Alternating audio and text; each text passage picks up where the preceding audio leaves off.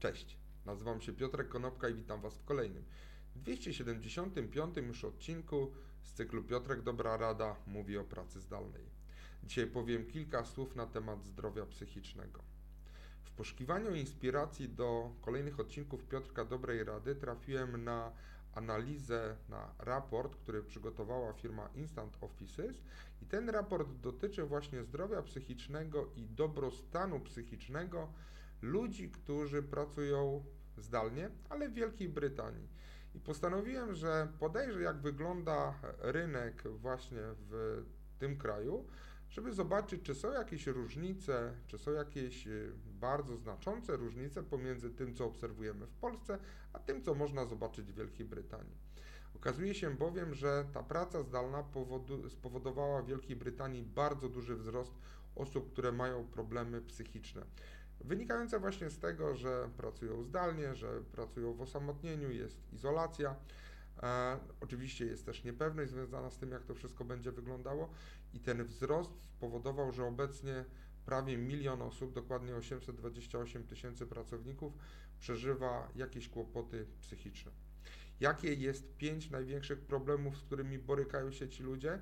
Przede wszystkim nie można się odłączyć. Cały czas jesteśmy dostępni, cały czas jesteśmy aktywni. Jak nie y, pika coś w telefonie, to pika coś na komputerze. Po drugie, problemy z komunikacją.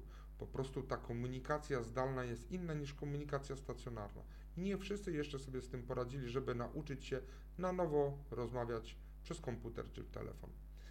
Po trzecie, na trzecim miejscu jest samotność, czyli jesteśmy w czterech ścianach, nie wychodzimy.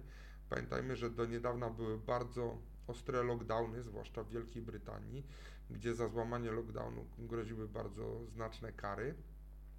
Także ta y, samotność również powoduje problemy psychiczne. E, po czwarte, to są przeszkody w domu. I przez przeszkody mam tu na myśli kwestie związane z tym, że bardzo często nie mamy wydzielonego pomieszczenia do pracy. Cały czas e, obok nas jest nasza rodzina, dzieci, mąż, żona e, i ten dom żyje i nie możemy sobie pozwolić czasami na tą taką chwilę koncentracji, żeby pracować lepiej. I na piątym miejscu problem, e, z którym mierzą się ludzie, to jest jak pozostawać zmotywowanym do pracy przez cały czas. Ale co można, co pracodawcy mogą zrobić, żeby tym ludziom pracowało się lepiej? Tu Brytyjczycy podpowiadają cztery sposoby na to, żeby właśnie zarządzić jakoś tym zdrowiem psychicznym. Po pierwsze, należy lepiej się wysypać. I to można tak ograniczyć y, na przykład y, przyjmowaną kofeinę, wyłączać wcześniej ekrany, telefon, telewizor, komputer chodzić do e, snu, układać się do snu i wstawać o tych samych godzinach każdego dnia. Ta rutyna e, wdrożona pozwoli ludziom lepiej się wysypiać. Po drugie, zastanówcie się nad tym, żeby e, wdrożyć taki cyfrowy detoks. Dzisiaj nawet zauważyłem, że Krzysztof Wojewodzic, którego serdecznie pozdrawiam, uruchomił jakiś kurs na temat właśnie cyfrowego dobrostanu i jednym z komunikatów marketingowych był e, w tym kursie, czy w tej informacji na temat tego kursu, była przestroga, że może po prostu trzeba e, mniej używać i mniej korzystać z tych wszystkich ekranów, które wokół nas są. Po trzecie, należy bardzo mocno przestrzegać tego work-life balance, czyli podziału między życie prywatne a życie zawodowe warto żyć z kalendarzem mimo wszystko i podzielić sobie zarówno dzień prywatny, jak i dzień osobisty na, e, znaczy dzień osobisty i dzień zawodowy na bardzo duże kawałki, ale tych kawałków należy przestrzegać, że te godziny są dostępne tylko i wyłącznie do pracy, a te godziny są dostępne tylko i wyłącznie do życia prywatnego. I po czwarte, to należy stworzyć sobie takie spokojne miejsce pracy. Bardzo dobrze by było, jeżeli to byłoby wydzielone pomieszczenie z zamykanymi drzwiami. Ale warto, być może jeżeli nie mamy tych zamykanych drzwi, poszukać takiego miejsca w e, swoim mieszkaniu, w swoim domu, żeby była tam naturalne oświetlenie, żeby było tam naturalna temperatura, świeże powietrze i jakaś minimalna doza najwyżej tych przeszkadzajek, które wokół nas są. I warto też pamiętać o tym, żeby to pomieszczenie nie było zabałaganione.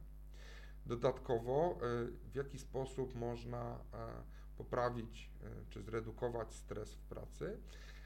Pracodawcy powinni naciskać na to, żeby złamać taką kulturę milczenia.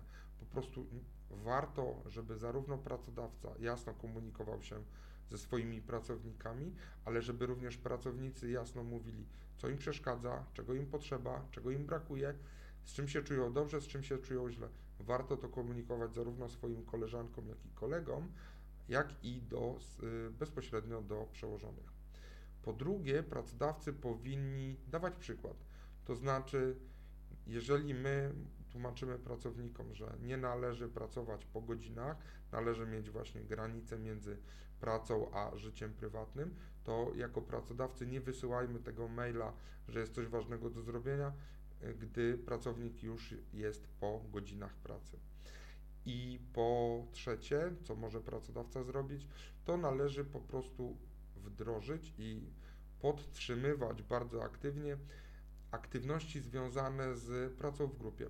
Z tym, żeby ludzie ze sobą rozmawiali, żeby ze sobą spędzali wolny czas, a nie tylko każdy będzie pracował bezpośrednio przed y, monitorem, przed komputerem i będzie osamotniony w tych swoich działaniach. Te czynności muszą być facylitowane po to, żeby nie uległy gdzieś zapomnieniu czy rozproszeniu. Natomiast czego wymagają, czy czego oczekują pracownicy od swoich pracodawców, żeby im się lepiej pracowało? Oczekują elastycznych godzin pracy, oczekują 4-godzinnego tygodnia pracy. 45% pracowników Wielkiej Brytanii oczekuje czegoś takiego od swoich pracodawców. Poza tym e, pracownicy oczekują, że zarówno dzisiaj, jak i w przyszłości w biurach będzie e, mniej ludzi przebywało jednorazowo. E, równocześnie oczekują też, że pracodawcy zorganizują tak pracę, żeby było konieczne mniej spotkań oraz jako piąty, ostatni punkt z tych elementów pracownicy oczekują, że pracodawcy wprowadzą dni na poprawę zdrowia psychicznego. Natomiast jak będzie wyglądało nasze życie już po pandemii, kiedy ta pandemia ulegnie zakończeniu bądź mocnemu ograniczeniu, to pracownicy oczekują następujących kroków. Żeby to miejsce pracy, nawet jeżeli będzie stacjonarne, było bardziej bezpieczne. To mm, ci pracownicy oczekują, że pracodawca będzie zwracał uwagę na dystans społeczny, na to, że y, to miejsce pracy powinno być bezpieczne, to znaczy powinny być jakieś e, bariery, nawet z, z pleksji, pomiędzy stanowiskami pracy, nawet jeżeli nie mamy wydzielonych pokoi. Pracownicy troszczą się również, czy obawiają się tego, że biura mogą być niezbyt y, czyste, należy je odkażać i pracownicy zwracają na to uwagę. E, pracownicy podkreślają również to, że należy podjąć takie środki bezpieczeństwa, żeby nawet jeżeli nie zarazimy się w pracy, to żebyśmy nie musieli czy nie mogli rozprzestrzeniać tych zarazków dalej do swojej e, rodziny już po powrocie. I pracownicy obawiają się tego, że jak wrócą do pracy, tej stacjonarnej, to teraz jak były odbudowane bardzo mocno więzi rodzinne, no bo e, spędzaliśmy czy spędzamy z rodziną bardzo dużo czasu pracując zdalnie, to może się okazać, że te więzi rodzinne znowu ulegną rozluźnieniu. Także, jak mogliście usłyszeć, pracownicy i pracodawcy w Wielkiej Brytanii również mają bardzo podobne skojarzenia i bardzo podobne problemy związane ze zdrowiem psychicznym i tą całą otoczką taką e, bezpieczeństwa i e, dobrostanu, takie jak my. Także trzymajmy się, jeżeli możecie, skontaktujcie się z waszym kolegą bądź z waszą koleżanką, z którym dawno nie rozmawialiście. Zapytajcie się po prostu, jak się czuje. Dzięki serdeczne, do zobaczenia i usłyszenia jutro. Na razie.